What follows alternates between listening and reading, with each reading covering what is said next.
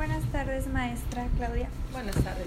El objetivo de esta entrevista es hablar sobre el adulto mayor, va a ser sobre su salud mental, sobre su familia, el apoyo y así también como que nos platique un poco sobre su experiencia con el adulto mayor. Vamos a estar entrevistándolo en Fernanda Manríquez, Natividad Hernández y yo Carolina Castillo. Muy bien. ¿Cómo comenzó a trabajar con el adulto mayor? Ay, ese es un tema de una fibra sensible, porque no llegué con un con un motivo específico porque no nació de mí en la carrera. Nació posterior y nació por un proceso personal. Es una fibra sensible. Mi abuela se enferma de Alzheimer. Mi abuela ya falleció. Pero poco antes de que ella falleciera, eh, ya conocíamos de Aura. Aura iba comenzando, casi casi iba comenzando cuando nosotros entramos a, Aura. Y cuando hablo en plural me refiero a mi mamá y a mí. Entonces se daban capacitaciones. Estamos hablando del 2014. Y cuando conocimos el trabajo de Aura, recién, recién iniciaban y estaba únicamente un, un, enfermero, una geriatra y dos psicólogas. Una de ellas era la directora y, y ese era el grupo. ¿sí? Y se buscaba capacitar al adulto mayor en diferentes áreas. En aquel entonces teníamos una persona que capacitaba en huertos a los adultos mayores les enseñaba cómo cuidar las plantas y quienes quisieran, ¿no? Y se invitaba a personas de manera externa a que dieran talleres o dieran cursos a un lugar que ya teníamos establecidos. Ha sufrido muchos cambios ahora, pero me regreso a cómo inicié. Cuando se da la transición del 2014 al 2015, mi mamá entra a este grupo, se certifica como cuidadora paliativa y entra a Aura. Se le invita a ella primero. Ella fue la primera que entró a Aura antes que yo. Mi mamá siempre ha sido de esas personas en la familia que es donadora de sangre activa. Y siempre ha sido la persona que todo el mundo recurre para, para el cuidado porque siempre le ha gustado. Entonces pasa lo de mi abuela y entonces nos, nos, llenamos de mucha más información, obviamente, porque aunque conocía yo el trastorno y mi mamá también lo reconocía por pacientes que cuidaba, no es lo mismo cuando tienes un paciente en casa, para nada. O sea, la realidad superar la ficción totalmente. Y, y pasamos todo el proceso, mi abuela se viene a vivir a la casa de nosotros y en la casa de nosotros, eh, pues nos tocó ver todo ese deterioro, tanto cognitivo como físico, la memoria, y seguir el, el, tratamiento y los cambios. Nos convertimos en una familia cuidadora. Mis hermanos, mi esposo, mi mamá, mi papá, todos hacia la abuela materna. Y entonces pasa que mi abuela se va, ya decide irse, porque fue el deterioro significativo pronto, y recuerdo que pasó unos meses de ese mismo año en el que ella falleció y mi mamá la invitan a una plática. Ella dijo que iba a una plática en la casa del abuelo por parte de Aura. Y me dijo, ¿me acompañas? Y yo dije, ah, de seguro todavía trae ahí el duelo no resuelto, ¿verdad? Yo que me sentía muy fuerte, tenía el duelo muy resuelto. Dije, ok, va, de hecho, de VM le dije, nos vemos ahí porque yo salgo de VM y voy hacia allá. Ok, nos encontramos que no era una plática, sino era un taller con familias. Estaban invitados más familias de adultos mayores que estaban en el presente viviendo con pacientes. ¿sí? Nos dimos cuenta que sentadas ahí nosotros éramos las únicas que ya no teníamos a nuestro familiar, entonces como que nos volteamos a ver y dijimos, ya no tenemos como con qué afrontar, o sea, estamos como, pues ya lo pasamos, ya lo vivimos, entonces comenzamos a hablar de nuestra experiencia, de cómo, qué habíamos hecho y comenzamos a compartir cómo le hacíamos con la abuela. Y entonces se cierra esa sesión, recuerdo que terminamos bien noche. Hubo llanto, hubo preguntas de, toda la de todas las familias que estaban ahí, hubo culpas, sea, bien cansado cuidar a, a un adulto mayor y más cuando tiene deterioro neurocognitivo. Entonces sabíamos perfecto nosotras, mi mamá y yo sabíamos perfecto lo que estaban ellos pasando, ¿sí? Y empatizamos muy padre, terminamos casi a las 9 o 10 de la noche. Hicieron una catarsis tremenda las familias y recuerdo que las dos psicólogas que en aquel entonces eran líderes de una la directora y la otra era la, la psicóloga que estaba apoyando en Aura, nos dijeron, ¿saben qué? Es que a nosotros nos gustó su testimonio.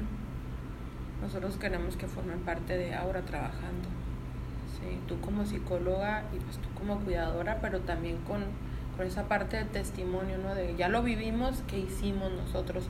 No lo que la teoría nos decía, sí apoyándonos de la especialización, pero también de lo que la marcha y el día a día te dicen, no el libro, sino lo que el paciente te va solicitando acordar los cambios reales. Y entonces decimos que sí, y desde aquel entonces, desde 2014 a la fecha, estoy en Aura. Em, si hablamos, si estuviésemos afuera, yo diría mi abuela lo envió. Si estuviésemos fuera del aula, ¿verdad? Pero como estamos dentro del aula, entonces yo digo que son em, coincidencias. Pero afuera yo lo llamo diferente.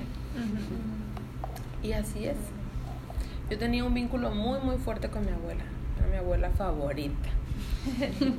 Sí, mi abuela materna era mi abuela favorita. O sea, éramos más que nieta e hija. Éramos. Había cosas que ella me contaba que no le contaba a mi mamá y yo le contaba a mi mamá me decía, no es cierto. Y yo, sí, la abuela me lo contó, ve y pregúntale. Y la confrontaba y le decía, mamá, porque y le hablaba de usted y luego mi mamá me regañaba jugando porque me decía, ¿por qué le hablas de tú? Si yo le hablo de usted, toda la vida mi mamá le habló de usted y yo no, yo le hablaba de tú a mi abuela. Decía, qué confianzuda eres con tu abuela.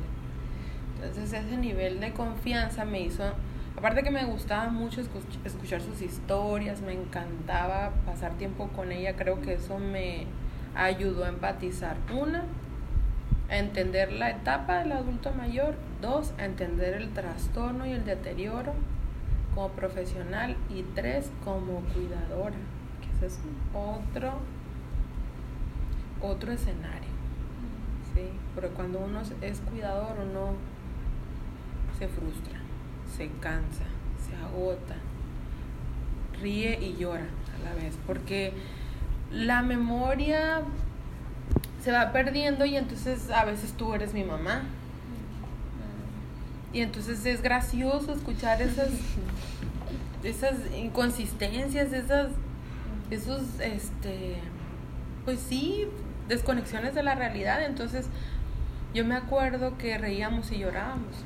Nos reíamos, nos sentíamos culpables, nos volteábamos a ver mi mamá y yo, mis hermanos, nos reíamos y luego nos soltábamos llorando porque nos hacíamos conscientes en ese mismo momento de que la estábamos perdiendo cognitivamente. Que ya no era, que ya no era ella. Pero después aprendí que, que siempre siempre la persona eh, va a tener esta clase de,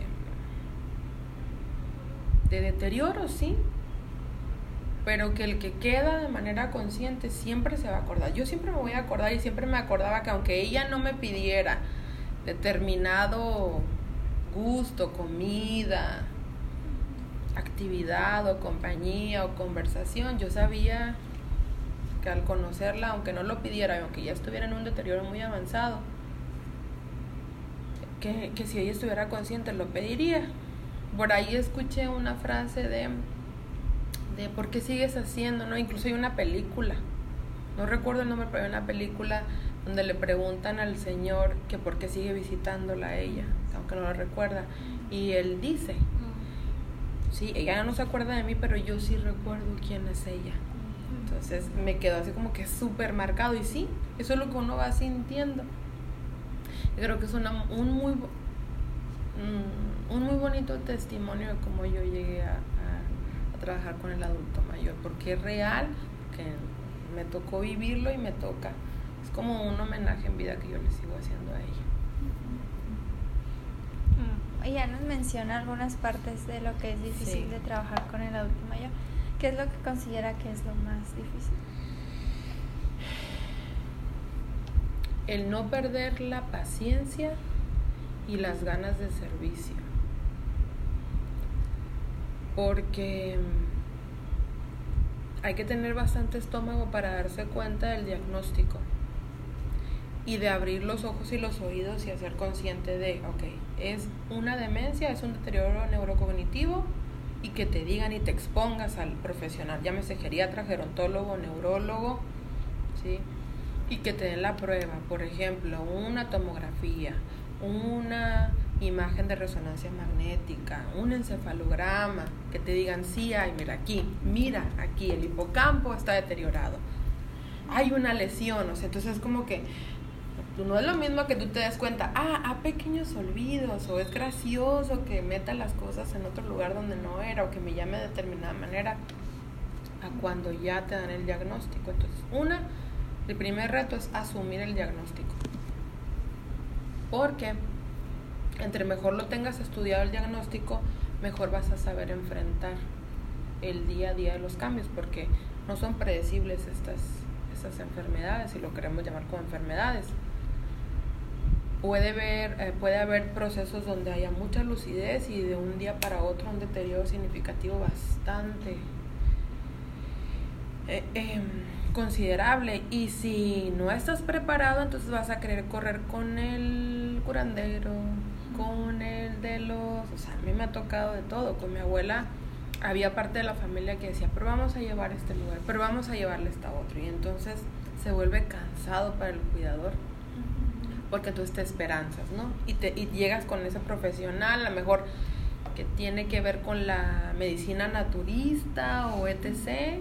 o alternativa y te da toda la motivación que tú, todo lo que tú quieres escuchar, que se va a poner bien, que sigue esto al pie de la letra, que unta, que pon, que spraya, que dale tomar, que, que tal y tal, que dale beber, que dos pastillitas, que dos chuchitos acá, que le des paciencia, que es de tiempo, y en lo que pasa, pues no, no hay mejoría. Entonces creo que eso es el principal reto. Y lo otro, como psicólogo o como cuidador. Mm, como psicólogo. Como psicólogo, hacerle entender al familiar que es degenerativo cuando se tiene una patología. Y cuando no se tiene una patología, dotarlos o trabajar con los cuidadores o los familiares, que son los que van a ser como asistencia primaria con el adulto mayor, a que le den calidad de vida. El trabajo más grande que se tiene que hacer con el adulto mayor es hacerlo independiente en el nivel de sus capacidades. A veces vamos por la calle mirando a, aquella nieta o hija que hasta de las manos, las manos las traen, las traen así. Y qué bonito se ve, uno lo siente bonito.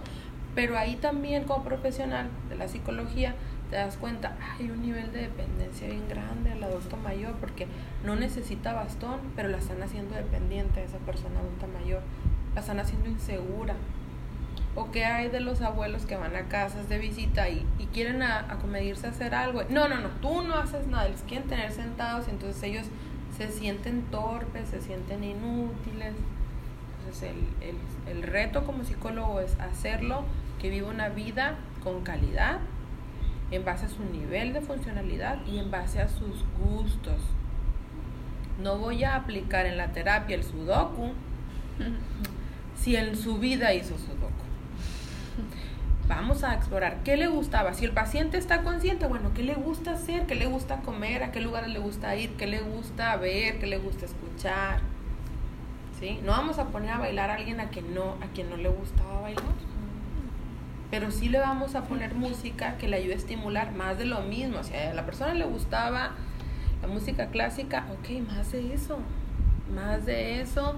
Buscar también que haya movilidad, porque se atrofia. Si en el adulto mayor, aunque no tenga una patología o un trastorno psiquiátrico o neurodegenerativo, si si se, se es muy sedentario, entonces las articulaciones tienden a vencerse, se pierde tono muscular, se pierde fuerza, eh, el equilibrio, por eso es muy importante que también se le, se le trabaje de manera inter y multidisciplinaria con otros profesionales, a lo mejor con un nutriólogo, con un fisioterapeuta, con algún psicólogo este, que también es especializado en, en, la etapa del adulto mayor y que le entre también a estar monitoreando, a ver cuántas veces hace ejercicio, a qué grupo va, motivar a que se inserte en algún grupo donde haya más de su misma etapa del desarrollo para que se motive. No lo vamos a llevar a que es que usted debe de motivarse solo a ir a un gimnasio, no, porque ¿qué vemos en el gimnasio? Es puro joven. Joven. Entonces, ellos mayormente tienden a buscar grupos activos que forman parte de sus centros de afiliaciones, Seguro Social, ISTE, Cali, o grupos de casas de jubilación, o grupos de culturales, que, que, hacen otras actividades aparte del ejercicio, pero que se pueden motivar con, con los que son de su edad. Esos son los dos retos como psicólogo. ¿Y qué es lo que más se disfruta? Cuando, cuando una, en el momento en que la familia te dice, ay, al haber hecho este, este cambio o modificamos esto, ¿cómo se tranquilizó el ambiente familiar? Algo tan sencillo como, a veces se vuelven como bolas de nieve. No insertan socialmente al adulto mayor porque están batallando con él en su actitud y ese mismo rezago hace que se deprima más, hace que se haga más huraño o huraña, y entonces se vuelve bola de nieve. No quiero salir con ustedes porque no me sacan con frecuencia, entonces los demás no quieren sacarlo porque cada vez que lo sacan se vuelve huraña. Demuestra su enojo, entonces pequeños cambios como una, ser tolerantes, decir a la familia que va a ser, tiene que ser muy tolerante, que va a tener que buscar no una estrategia y no casarse únicamente con una manera de intentar, sino persuadir, persuadir con el adulto mayor, buscarle el modo, así como comúnmente lo decimos, ¿no? Mamá, ¿quieres salir? Va a haber fiesta de, de tu familia, tus hermanas se van a juntar. No, yo no quiero. No quiero porque ni me vienen a ver y entonces si ustedes alimentan eso, pues entonces estamos ayudando a que el paciente pues se deteriore, ¿no? Lo significativo y lo enriquecedor es cuando el paciente te dice esto que me aporta en el plano el tratamiento me ayudó a cambiar determinada conducta y lo otro pues la misma carita del adulto mayor que te dice ay yo no sabía que era capaz de esto que hace sus pequeños logros en algunas actividades que se atreve o ay ya me disculpé con mi hijo o no sabía que era tan, que no sabía que no era tan grande, o de haber sabido que esta iba a ser la consecuencia, desde hace mucho lo hubiera hecho. Sí, el ayudarlo a que se despoje todo lo que no le sirve y darle mayor calidad de vida y que, que suba su nivel de, sí, de, de, vida o, o, sus expectativas, que, sean, que se amplíe su horizonte, eso es es muy rico cuando llega un adulto mayor y, y aparte que son bien ababachones, o sea, la mayoría, en su mayoría, todos como abrazan, besan, te agradecen, son... A mí me gusta mucho. Empieza a seguir trabajando con el adulto mayor. Sí, para toda la vida, porque mis papás se van a convertir en adultos mayores, yo me voy a hacer viejita también, entonces yo estoy apostándole a, a esta población Imagínense, sus papás en 15 años van a ser adultos mayores, en 15 o 20 años. Imagínense cuánta población de adultos mayores se va a duplicar, si no es que hasta tri triplicar. Y después vamos a entrar nosotros como adultos mayores, los de 20 y 30 años, vamos a entrar en la etapa de adultos mayores y vamos a ser adultos mayores cuidando a adultos mayores. Entonces tenemos que abrir un camino de mucha concientización de la calidad de vida, de cómo queremos. Yo siempre soy como, ¿cómo quiero que me vayan a... ¿Cómo estoy trazando el camino para dejar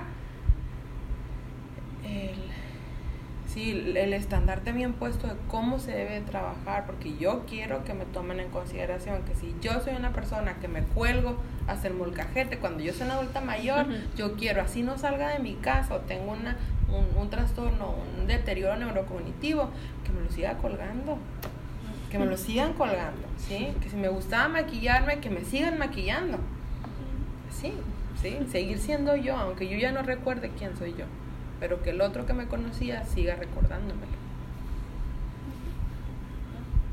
¿Y qué trastornos ha tenido con los adultos mayores? Lo que mayormente encontramos es Parkinson, Corea de Huntington, algún tipo de, de, trastorno, antes se llamaban demencias, ahora lo encontramos como, como deterioros neurocognitivos leve, moderado y grave, y Alzheimer.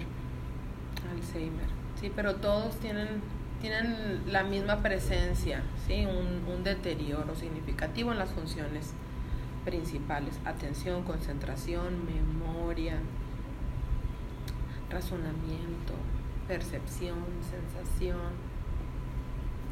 ¿Y cómo se evalúa la salud mental de un adulto mayor? Con baterías neuropsicológicas y con, eh, se llaman eh, tomografías, encefalogramas, resonancias magnéticas, toda aquella figura que me dé una representación cerebral y que me dé una explicación tangible de lo que está pasando en su cerebro. Aquella prueba y también ya actualmente, actualmente hay estudios de, de sustancias, ¿sí? Se ha reconocido que niveles altos, por ejemplo, en, en la sustancia beta amieloide, cuando un ser humano tiene ese, esos niveles elevados, muy probablemente pueda, o ya lo tiene, o en un futuro presentar. Entonces, se están abriendo campos nuevos de estudio también. Pero ahora por lo que nos queda es, no hay una explicación literal y específica de por qué nos da Alzheimer o por qué hay deterioros neurocognitivos. No, hay solamente especulaciones. La dieta, el tipo de alimentación que llevamos, los niveles elevados de estrés, la falta de, de, de trabajo, neuropsicológico, es decir, estar total, todo el tiempo retando a la mente, al cerebro, estar trabajando, estar analizando, estudiando, leyendo, saliendo de nuestra zona de confort, ¿sí? estar todo el tiempo haciendo conexiones sinápticas nuevas. Eso por un lado. Por otro hay un, hay un porcentaje grande de, de herencia. ¿sí? Si mi abuela lo tuvo es muy probable que yo lo vaya a tener. Entonces se va heredando también prevenirlo, pues hay muchos mitos, hay una infinidad de mitos. Pero ¿cómo lo podemos detectar? ¿Cómo podemos detectar la salud mental? Primero, las pruebas neuropsicológicas, las pruebas neurológicas, las pruebas gerontológicas, las psiquiátricas y las psicológicas. ¿Y cuál considera que es el trastorno con mayor dificultad de en un adulto pudiese ser la comorbilidad de otros trastornos. Usualmente no viene la demencia o el Alzheimer o el deterioro neurocognitivo solito, sino hay ansiedad, hay depresión. Entonces hay que trabajar con los miedos, con las limitaciones. ¿Cómo sacas al adulto mayor? ¿Cómo le das esperanza de vida cuando ni él mismo ve? Y la sociedad tampoco no está preparada. usualmente un adulto mayor, pues ya, o sea, ya vivió lo que tenía que vivir. Así lo dicen muchos. Entonces es luchar contra la sociedad que no los incluye, que los invalida o por el otro lado los valida, pero los valida como un niño, que los ve como indefensos, entonces los sobreprotege. Y en ese sobreproteger pues no les ayudas porque no, no rehabilitas lo que debes de rehabilitar, no funciona como debe funcionar y no lo insertas socialmente, entonces no le das una calidad de vida independiente en la medida que, pueda. Creo que cualquier tipo de deterioro que tenga comorbilidad con un trastorno de personalidad, que la persona haya tenido un trastorno psiquiátrico, un trastorno psicológico y que al tiempo se haya aunado una demencia o el deterioro. Eso es lo más complejo. Y dentro de las demencias creo que una así bien, bien difícil pudiese ser el Parkinson, porque la demencia todavía puedes, como no hay algo físico, no hay algo tangible, un cambio tangible como en el Parkinson, el Parkinson sí. O sea, está la imposibilidad de que el paciente está moviéndose, moviéndose, moviéndose. Entonces eso genera ansiedad, genera preocupación, genera disfuncionalidad, porque si el paciente quería un vaso de agua, o sea, no puede. Todavía en el Alzheimer podemos hacer, depende del grado de, funcionalidad, hacer que con una buena terapia de rehabilitación neuropsicológica o neuropsiquiátrica, hacer lo que tome el vaso, que se lo lleve de poco a poco a la boca, pero en el Parkinson me parece, hablando de funciones físicas, sería complejo y la comorbilidad con otros trastornos afectivos o de personalidad. ¿Nos podrá dar un ejemplo de un caso de demencia que haya experimentado? sí. Que yo haya experimentado no, con un pues, paciente. con un paciente. ¿Quieren saber los síntomas o los signos o la evolución o, Pues- o qué de, del paciente? La mayor parte. Ajá. O sea, Es desde interesante. inicio. Ajá.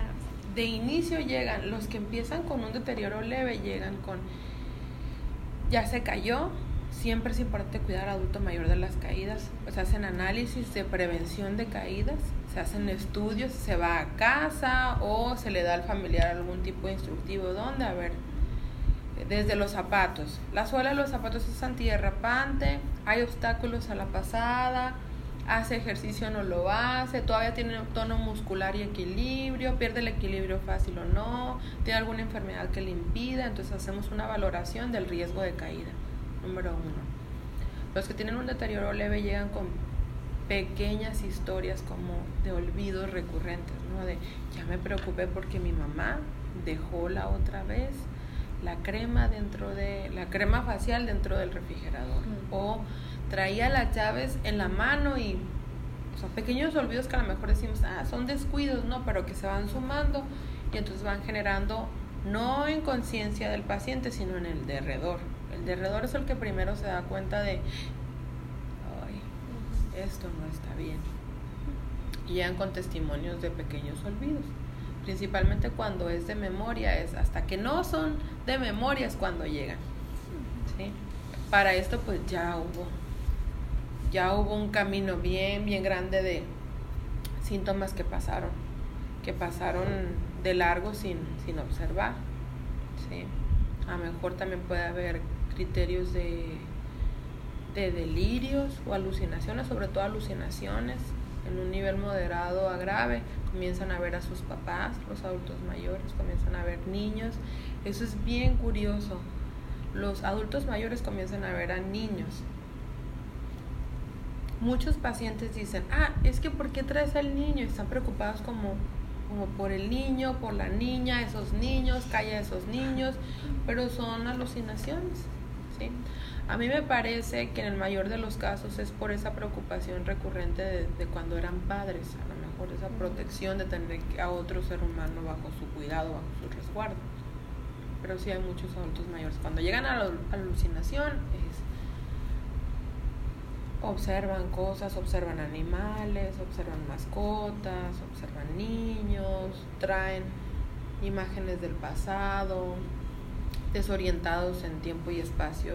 Una paciente estaba llore y llore y llore porque le habían dado la noticia de que se habían muerto sus papás y ella no concebía. Hacía más de 20 años que se habían muerto sus papás.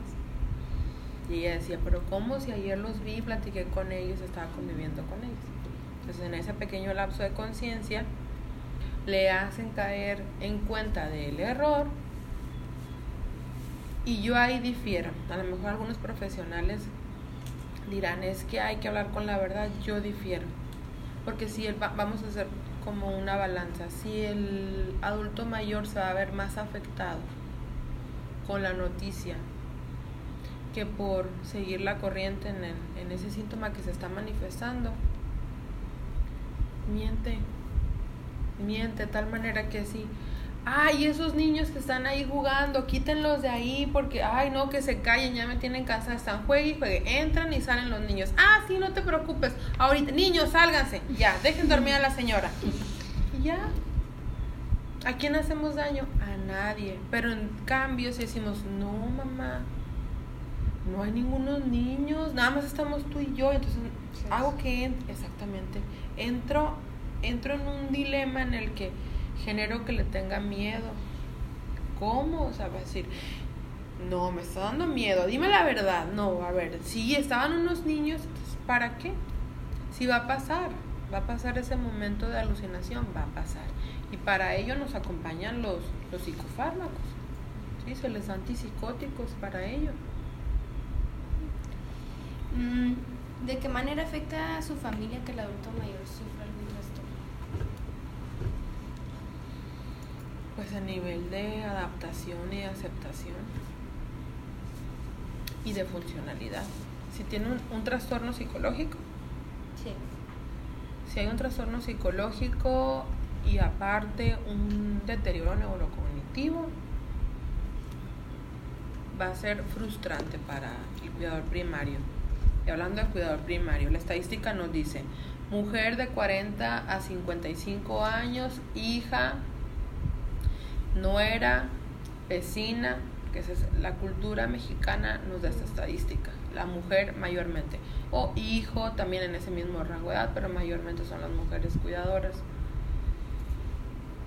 Es un reto, un reto complejísimo, es querer atender al adulto mayor que está frente a ti con todas, con todas las oportunidades. Usualmente nos quedamos con el diagnóstico médico, entonces imagínate, tú eres hija, me llevas a mí, te dan mi diagnóstico, el médico general o el médico especialista, el gerontólogo, y ahí ya te quedaste.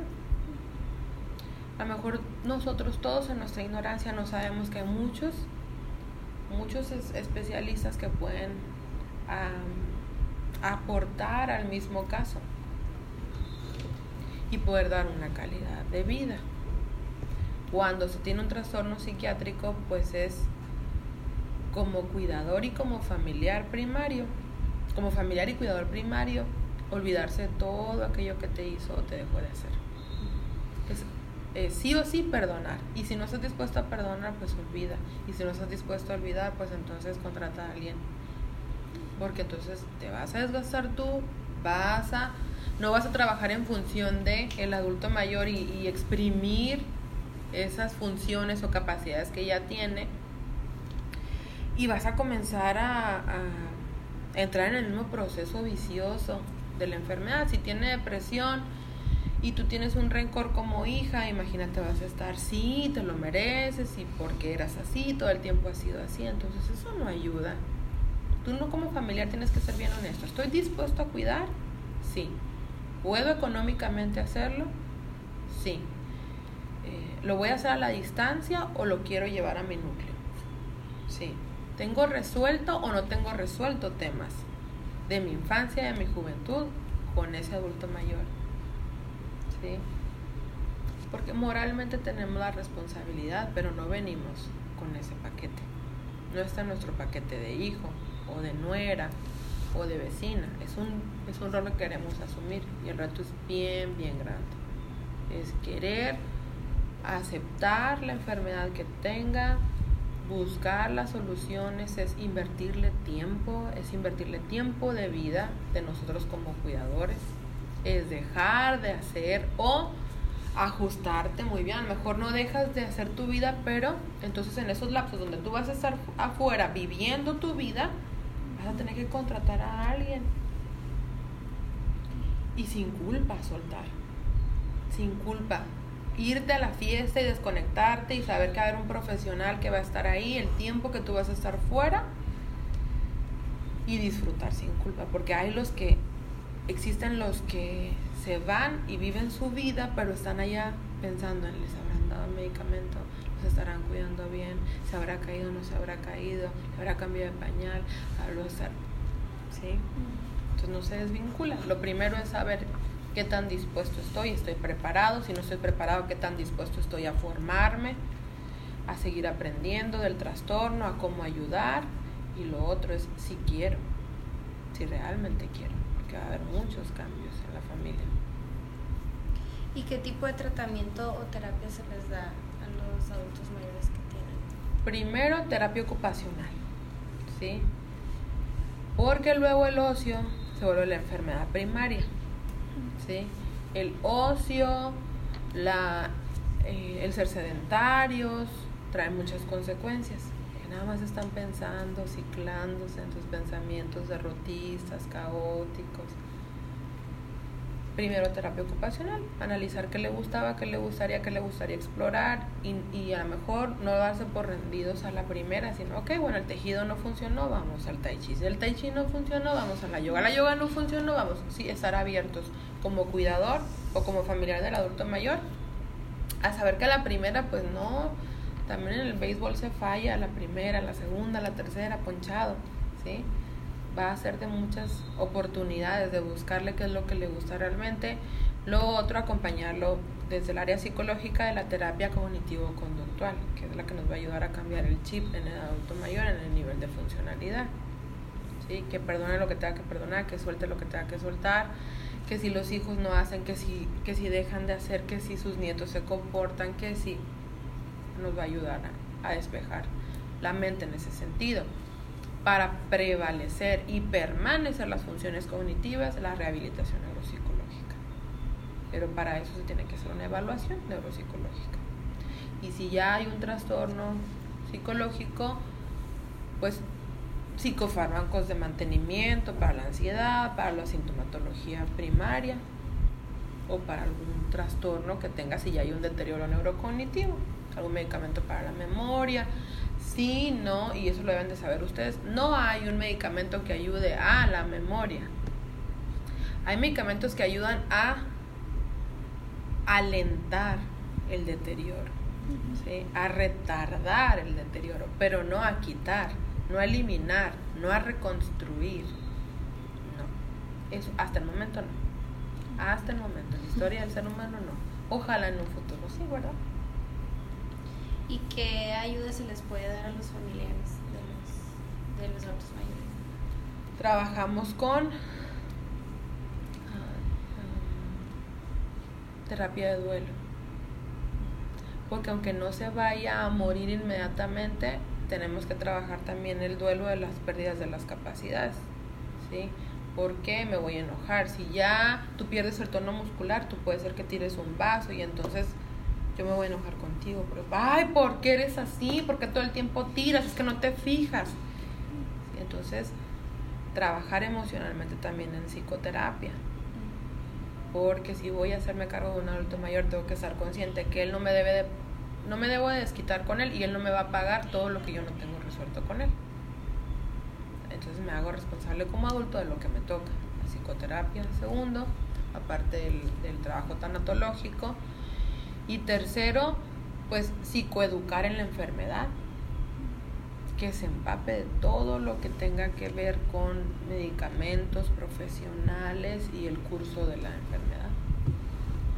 O de la etapa del adulto mayor, porque puede ser un adulto mayor que no esté enfermo, pero esté deteriorándose por la misma edad, si por que esté alentándose su marcha, que pueda seguir caminando sin necesidad de bastón ni, ni andadera, pero que ande todavía muy derechito, pero que dependa a lo mejor de que lo lleven y lo traigan, puede comer, puede bañarse, habla, se comunica, pero ustedes van a ver pequeños, ah, pequeños alentamientos ¿no? en su marcha, en la manera de pensar, formas de pensar muy arraigadas, conservadoras o que él ya tenía de tiempo atrás. Entonces, ser abiertos, ser tolerantes también.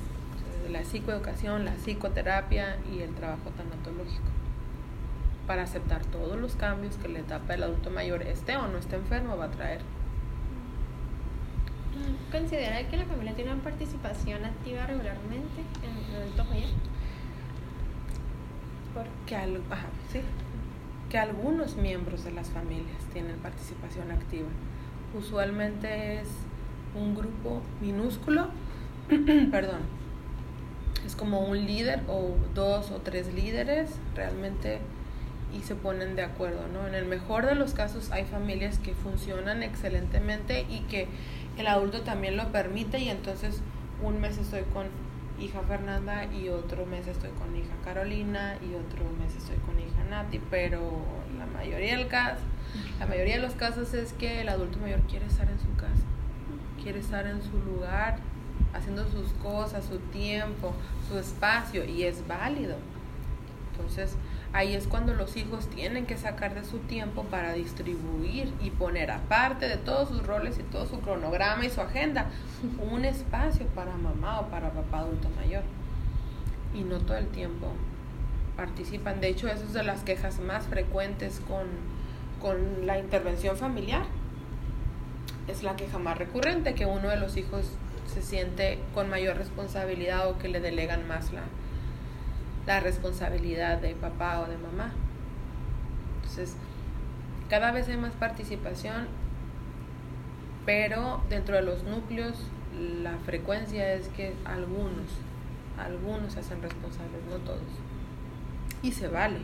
Yo lo que les digo a mis pacientes, en, hablando de terapia familiar, cuando hacemos intervenciones, es, ¿tú qué estás dispuesto? ¿Estás dispuesto a tiempo? No, yo no tengo tiempo. Ok, vas a estar dispuesto entonces a aportar económicamente tienes que pagar. De alguna manera, tiene, tiene que costarte. Si no esfuerzo, no tiempo, dinero. Pero una de las tres tendrá que. Entonces, a lo mejor tú no tienes tiempo porque tienes tu vida y tu agenda saturada. Entonces, la manera en la que tú vas a retribuir y pagar es económicamente. Pero sí o sí que se viva y que se lleve la responsabilidad de ese adulto mayor. ¿Y ha tenido casos donde la familia no, no apoya al adulto mayor? Sí. ¿Cómo cuál? ¿Nos puede contar algo? Sí. Y es bien triste. Es entendible como profesional de la salud, pero como persona es triste.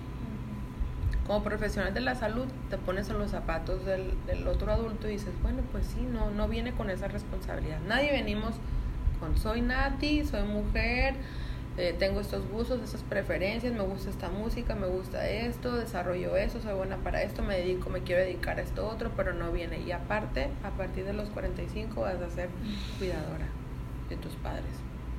No, eso lo asumimos como un rol, por valores y por obligación moral o por decisión, por el amor, por el cariño, por lo que ustedes gusten.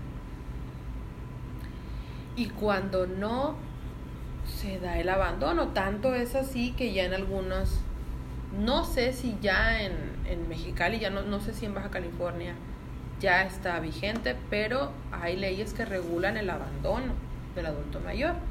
Los, los adultos mayores pueden denunciar a sus hijos por la omisión del cuidado aquí en México, ya.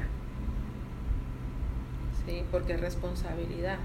Porque se basa en el principio de indefenso el adulto tiende a ser indefenso, entonces es responsabilidad legal de los hijos hacerse, este, hacer parte de, del cuidado económico, principalmente económico y en salud física. Ya lo psicológico, pues ya lo apelamos nosotros, ¿verdad? Pero, pero lo principal, lo económico, la guardar la integridad económica y de vivienda.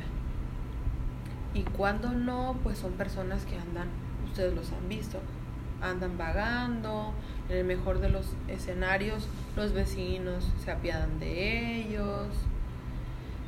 Em, son hijos que por temporada se encargan de ellos, luego les dan una patada por la puerta a los adultos mayores.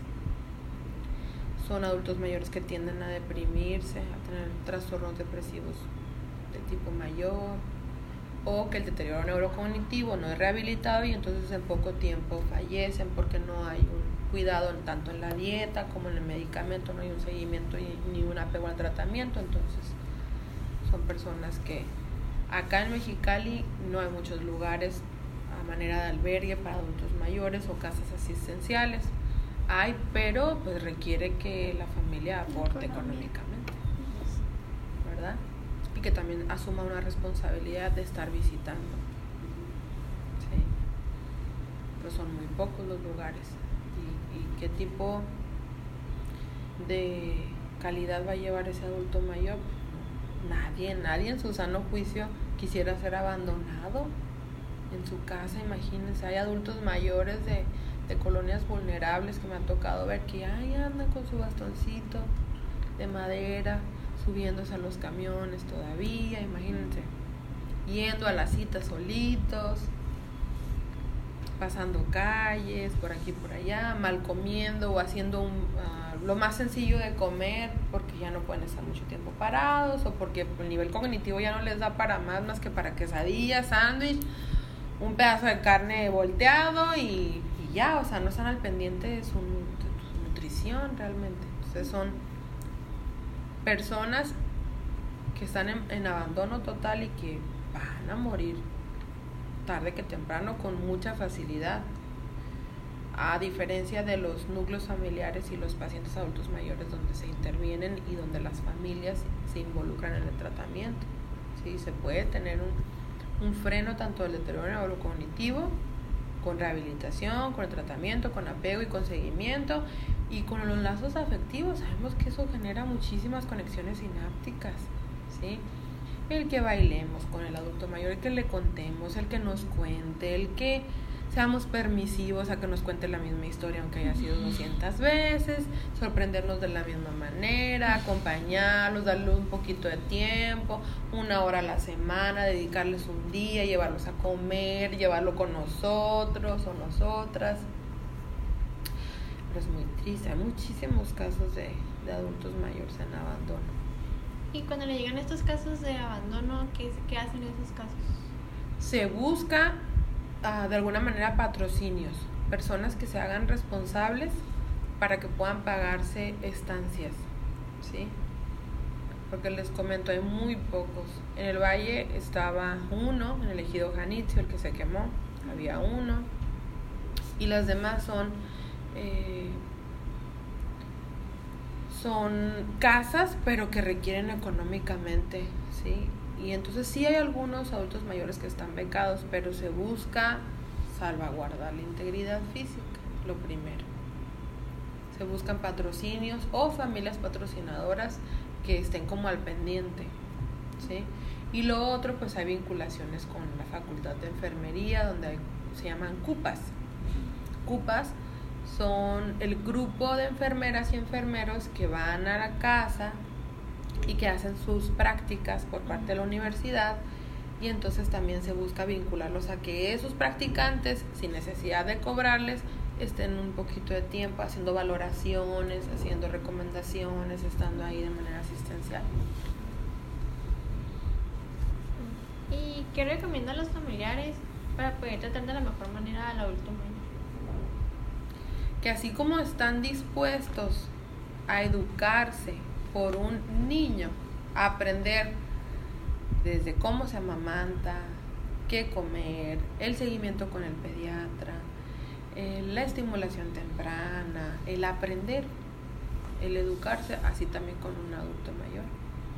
Toda la información, todo escenario que me permita aprender de la etapa del adulto mayor, de qué viene, qué puede pasar, cómo intervenir en esta etapa, qué hacer en esta clase de conflictos o situaciones con él, cómo reaccionar, cómo saber cómo identificar algunos síntomas. Esa sería la recomendación. El, si vas a estar a cargo de un adulto mayor, estudiar. Estudiar y acercarte a profesionales que te digan el qué el qué hacer, el cómo hacerlo y hacia dónde ir. ¿Y cómo se les da la percepción de la familia hacia el adulto mayor? ¿Cómo piensan? Creo que cada vez está habiendo más apertura de funcionalidad, pero se le ve como, como alguien dependiente, ¿sí? O como alguien que ya no puede aportar en muchos de los, de los núcleos familiares, pero los, los que llegan más a consulta, a, a la asociación, Aura, son familias que están interesadas realmente, algunos que están agotadísimos, ¿eh? que ya no encuentran salida, que ya no tienen respuestas y van por respuestas y en los talleres, en las conferencias o simposios, usualmente siempre hacemos un evento por en octubre, siempre es en octubre o noviembre, ¿sí? porque son los meses de, Internacional del Adulto Mayor y de Alzheimer o demencia. Van con muchas dudas de qué hago o cómo le hago para convencer a mis hermanos. acá no se trata de convencer a nadie, quien quiera. Quien quiera estar va a estar, la manera que pueda estar, físicamente, económicamente o, o en apoyo moral. Y cuando cuando llegan estos estos familiares, ¿qué horas son? Eh? 6.34. Ah, ok. Cuando llegan estos familiares, lo primero que tenemos que hacer es evaluar qué nivel de desgaste traen ellos como cuidadores, qué tipo de información tienen ya, hasta dónde conocen del, de la etapa del adulto mayor, de los cambios que va a tener, si hay un trastorno, que tanto conocen del trastorno, quiénes son los responsables. ¿Considera que es mejor el cuidado eh, por la familia en casa o, o así? ¿Cuál es la diferencia? Yo solo recomendaría el cuidado del adulto mayor en casa si la persona responsable está dispuesta a no parar de auto instruirse, de buscar capacitación, de educarse, de estudiar, de llenarse de conocimiento. Yo abogaría más porque se abrieran lugares donde se combinara, que estuviera el adulto mayor en su casa o en casa de un familiar si lo permite el adulto mayor y que fuesen espacios donde estén los familiares, donde se estén rotando, sería como un escenario ideal, donde los hijos o familiares cercanos se rotaran para que tuviera convivencia con todos, uno, para que todos enriquecieran el lazo afectivo con el adulto mayor y que también permitiera dar la calidad de vida a todos los miembros de esa familia. Y en un segundo plano, ¿por qué no también involucrar dentro de esos mismos cuidadores a un profesional que estuviera monitoreando de cerca la calidad del adulto mayor o los riesgos que pueda tener o los cambios de vida que esté teniendo? Y ya por último, ¿hay programas donde se fomente la convivencia y la atención a- de la familia hacia el adulto mayor?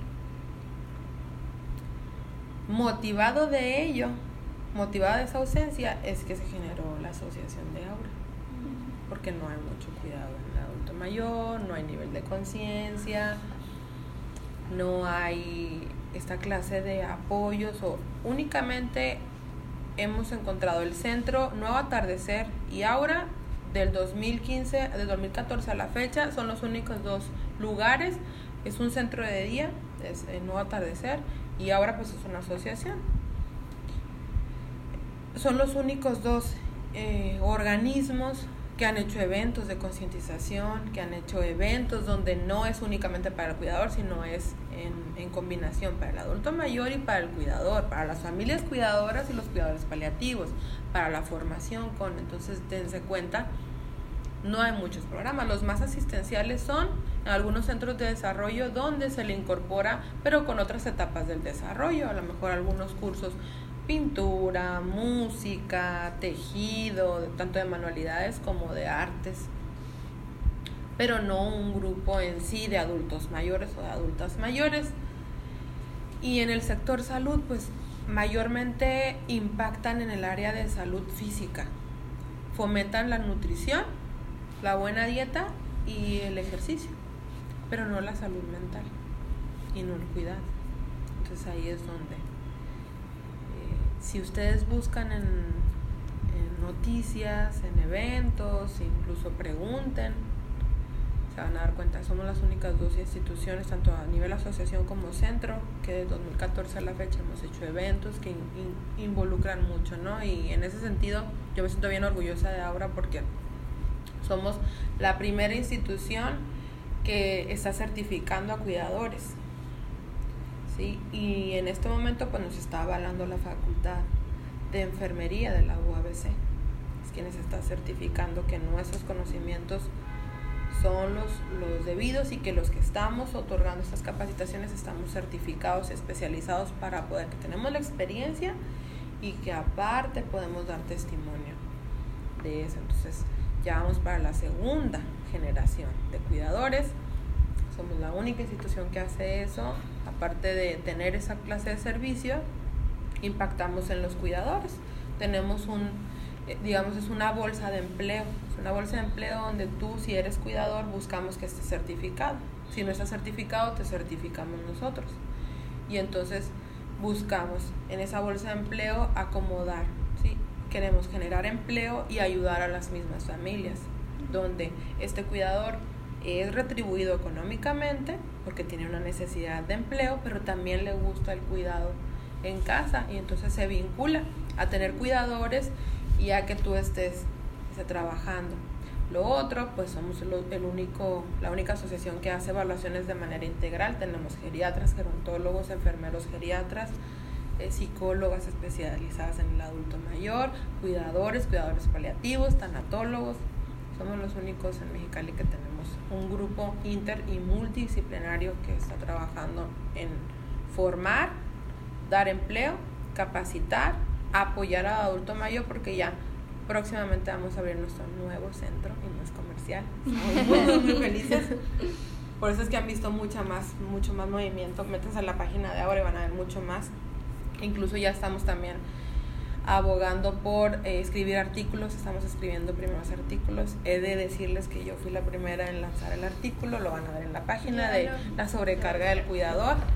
Y todos van a estar viendo a Carlos, van, que es el geriatra, van a estar viendo a Claudia, mi tocallita también que es psicóloga, a José, a, Cecilia Salgado, a todos los profesionales que todos estamos escribiendo de nuestra experiencia, a ver, aportando, ¿no? Nuestra intención es impactar desde muchas áreas y lo más importante, psicoeducar.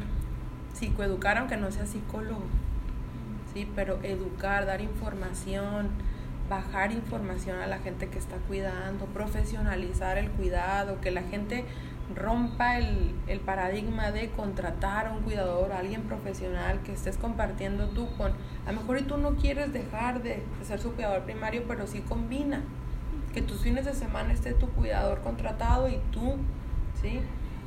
Pero que no se, que no se pierda también la calidad de vida del cuidador, que no por ser cuidador te entregues así, a ciegas y sin pensar en las consecuencias, sino que sea una calidad de vida mutua, tanto del adulto mayor, dependiente, hacerlo más independiente, más funcional y también el cuidador, que sea un cuidado profesional, que sea un cuidado en salud mental hacia, hacia ambos.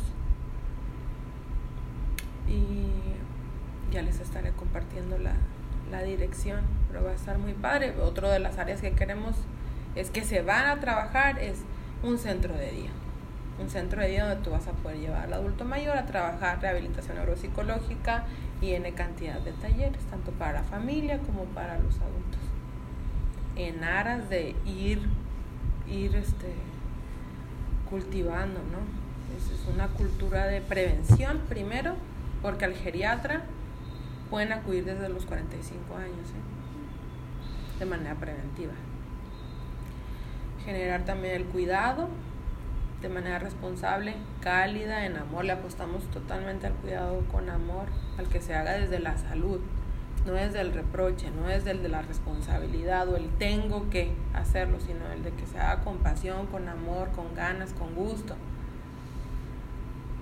Y que se eduque, que se eduque a la gente, a los formadores, a las familias, que se intervenga y que se lleve como un proceso más sano, más sano por eso es que también involucramos la tanatología, el desprendimiento con amor.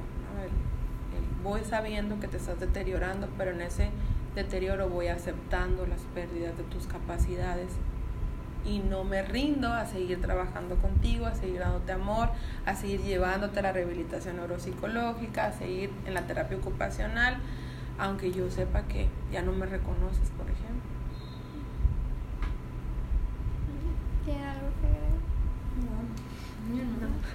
Muchas gracias maestra, la verdad es que sí nos va a servir mucho y aprendimos también en lo personal, aparte de en la materia, claro que se aprende y como usted dice vamos a tener a un adulto mayor próximamente, si no es que ya lo tenemos en nuestra casa con nuestros padres.